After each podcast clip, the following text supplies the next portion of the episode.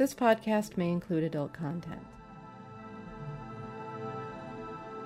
Welcome to Bound Off, a literary audio broadcast. In this edition, we have two stories, Investigation by Brian Beise and No Heroes by PDR Lindsay. Bound Off is always looking for great stories.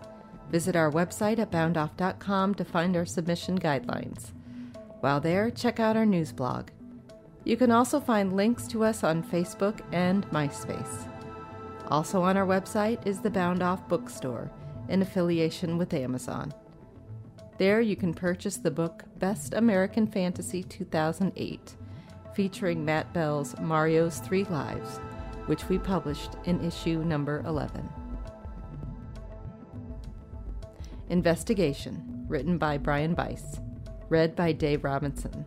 Listening time, 3 minutes, 7 seconds. Investigation by Brian Beise. My wife stopped me before my coat was off. She held the phone against her chest. It was her father on the line. He called himself Alex. He lived in Chicago. He wanted to finally meet her, and he'd used a private investigator to track her down. I asked her how she knew it was really her father. She put the phone to her ear and asked the man that same question. She listened, her hand on my shoulder. The name fits, she said. Mom always talked about Alexander. I made a face. He could have just found that out. She nodded and told him just that. While she listened, I slipped past her and into the kitchen to make our tea. He described my mom and told me about her snoring, she called from the entryway. She was too worried to move, obviously. Lots of women snore, I called back. In our house, which is actually just a flat, we like loose-leaf tea. The kettle was about to whistle. Then I put the tea right in and let the whole pot steep. My wife, used to tea bags, was slowly being educated. He told me her middle name and knows where she's always wanted to live. He wants me to come out there. Is he willing to pay for the flight? We could drive, she said. I'm not going to go. She walked into the kitchen and looked at me. I can't go without you, she said. I put the leaves in the pot. Well, is he willing to pay the gas? She shook her head no. I pointed to my temple and mouthed the word think. She looked helpless, so I told her to ask him more questions. How old was Mom when I was born? She listened, her brow gathered in little folds above her nose. He says he doesn't remember. I made a gesture with one hand that meant I told you so. She went on, pacing. Which of my mom's arms did you twist that time, and then you said you were just joking? Were you joking, really? What did you take from her sock drawer when you left? I tried to focus on the tea. More than ever, I wanted bars on our windows, chains across the door, a gun under my reading lamp, dogs in the hall, no phones, no emails. To think of her coughing or dying or sitting up at night in pain, but quiet. I wanted arms long enough to wrap twice around her. Any private eye could find that stuff out, I said. Doesn't your mom have a blog now? He could be reading that right now. He's trying to steal your identity or export you into slavery. Tell him not to call again. Her eyes got big. Her brow went flat. He can hear you. He wants to talk to you. I put the teapot down and took the phone. What? I said. What are you doing, man? He said. I recognized the voice. He called before and left messages, which I deleted. Who is this? I answered, and don't tell me it's Alex. We're not stupid. Why are you doing this? He groaned. I want to meet her. It's too late, I said, and when he didn't answer, I gave the phone back to my wife. I whispered, now he'll tell you, something about when you were born. He'll say to just give him a chance. She watched me put our mugs on the counter and pour. She watched, listening to her dad for the last time. The end. Brian Beise was born in Jackson, Mississippi, and attends UT at Chattanooga, where he lives with his wife and cat. No Heroes. Written and read by PDR Lindsay. Listening time, 15 minutes, 19 seconds. No Heroes by PDR Lindsay. Here I am, driving the car.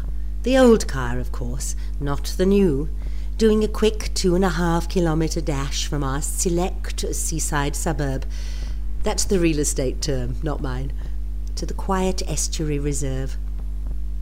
Why am I doing this, when what I had to do was plan the complicated menu for a wedding I'm catering? Because the dog needs a walk.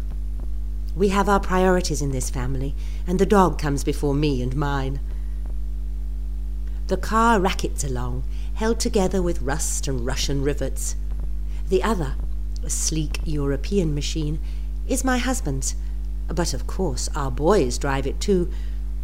I've driven it just twice in the 2 years since we bought it.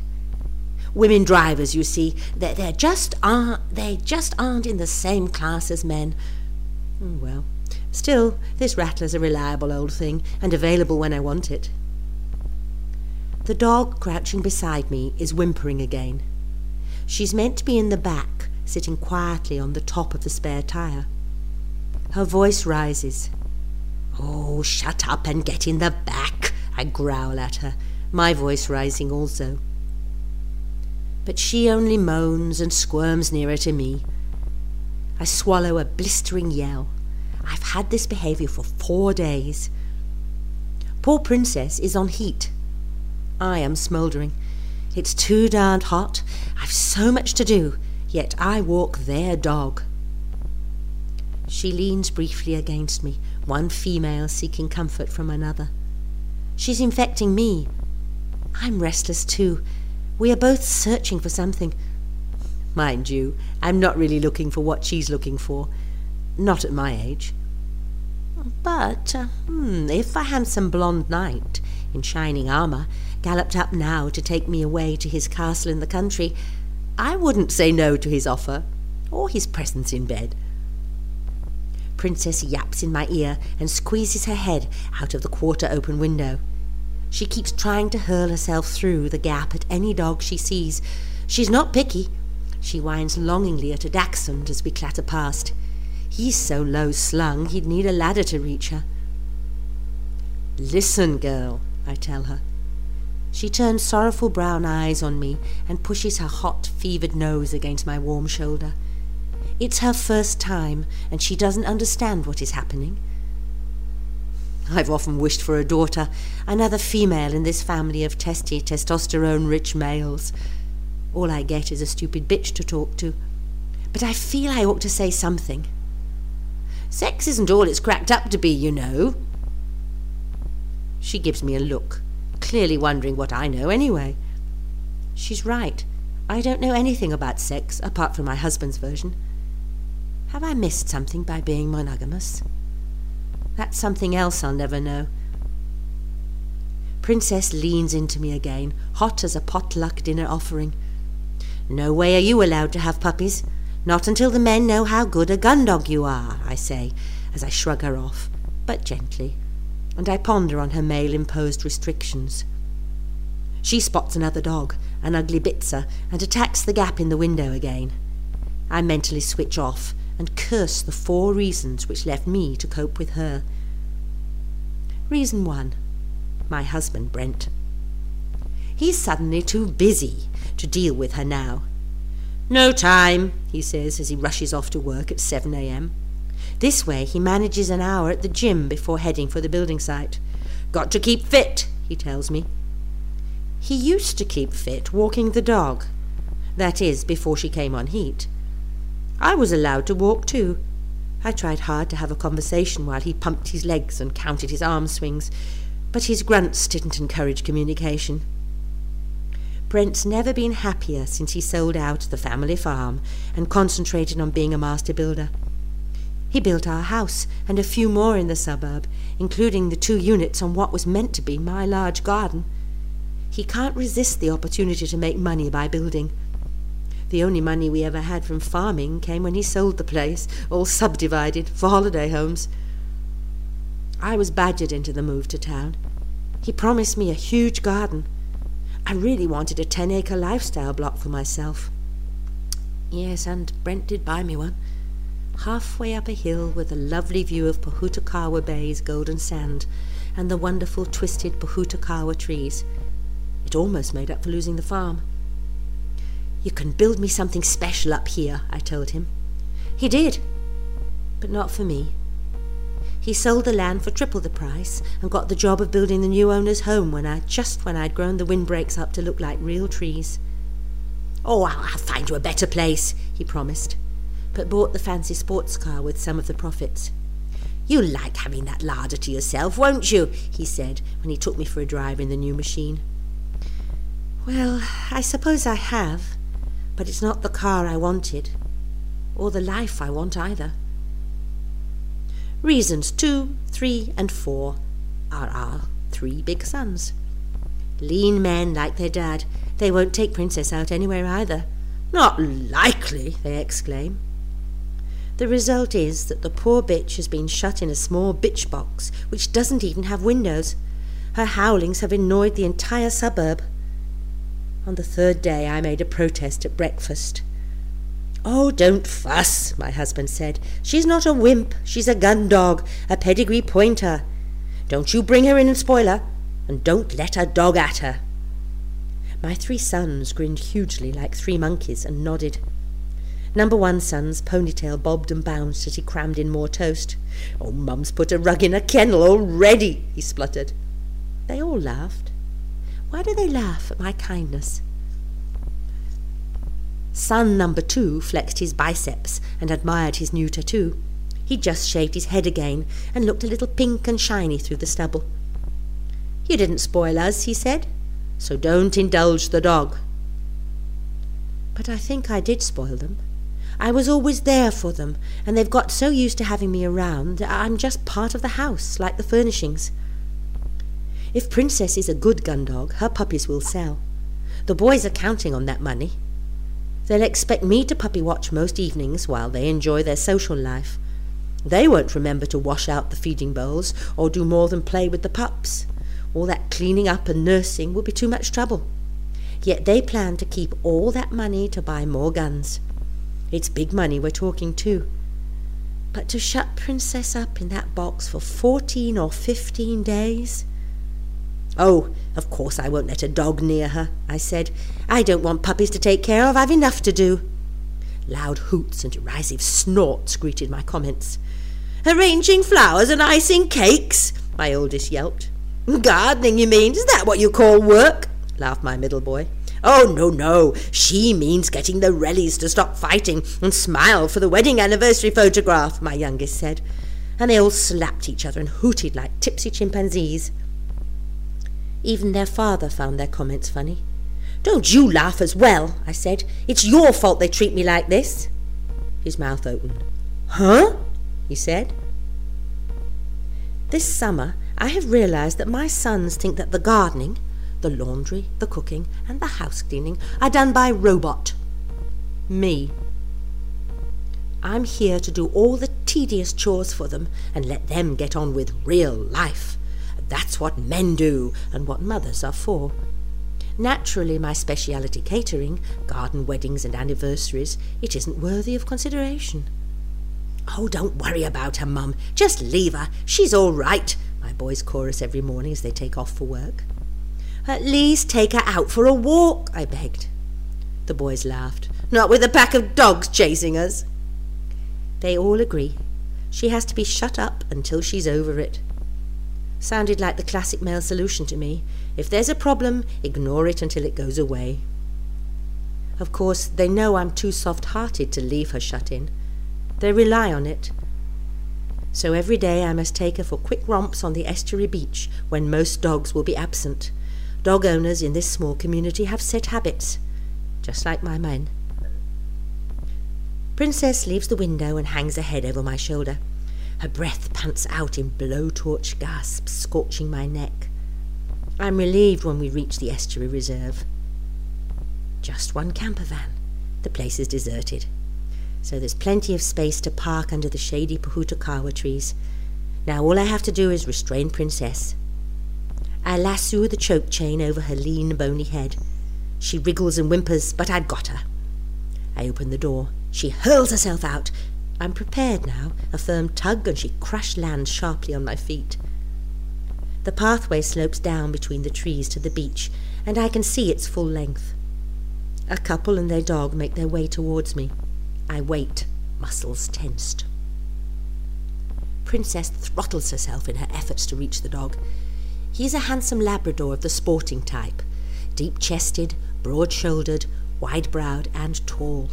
He walks politely beside his owners with all the good-natured breeding of his kind.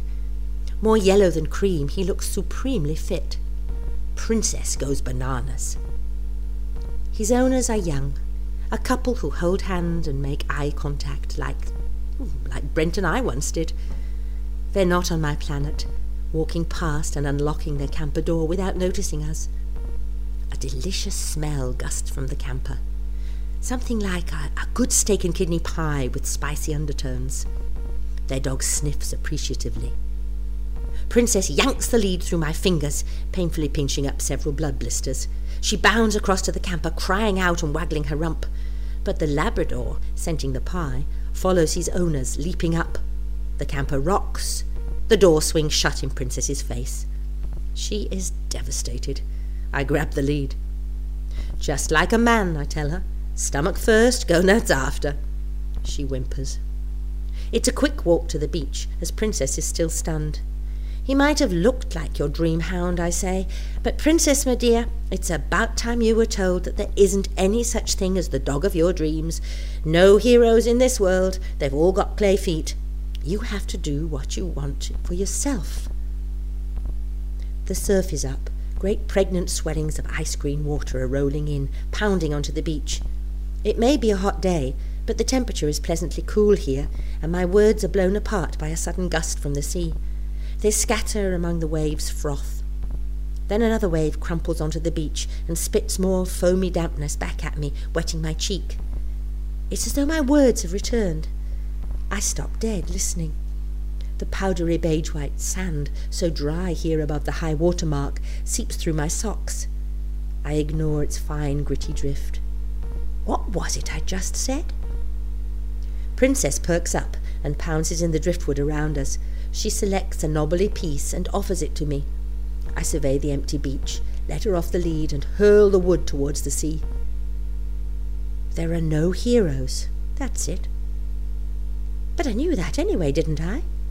The men of our dreams all turn out to have sweaty socks, BO, dandruff, or snotty noses. They scratch their groins and pick their teeth and have other nasty little habits. I've never met one who could transport me to a private world of delight, sexual or otherwise. I wish I had. And it's a little late to sigh for that now. Nor have I found a man who would shoulder all the burdens of my life and allow me to live a serene and peaceful existence content in my garden. And, let's face it, I'd have been a right Charlie to expect it. But I did, didn't I? In some soggy corner of my mind, I really believed that the man I married was the exception to the hard truth. That he could and should make me happy. That he is responsible for my life. What a let-out for me. My problem's Brent's fault? How stupid. I sit down rather suddenly just as Princess returns to plonk the damp and well-chewed driftwood into my lap. "There are no heroes," I say it out aloud to test my theory.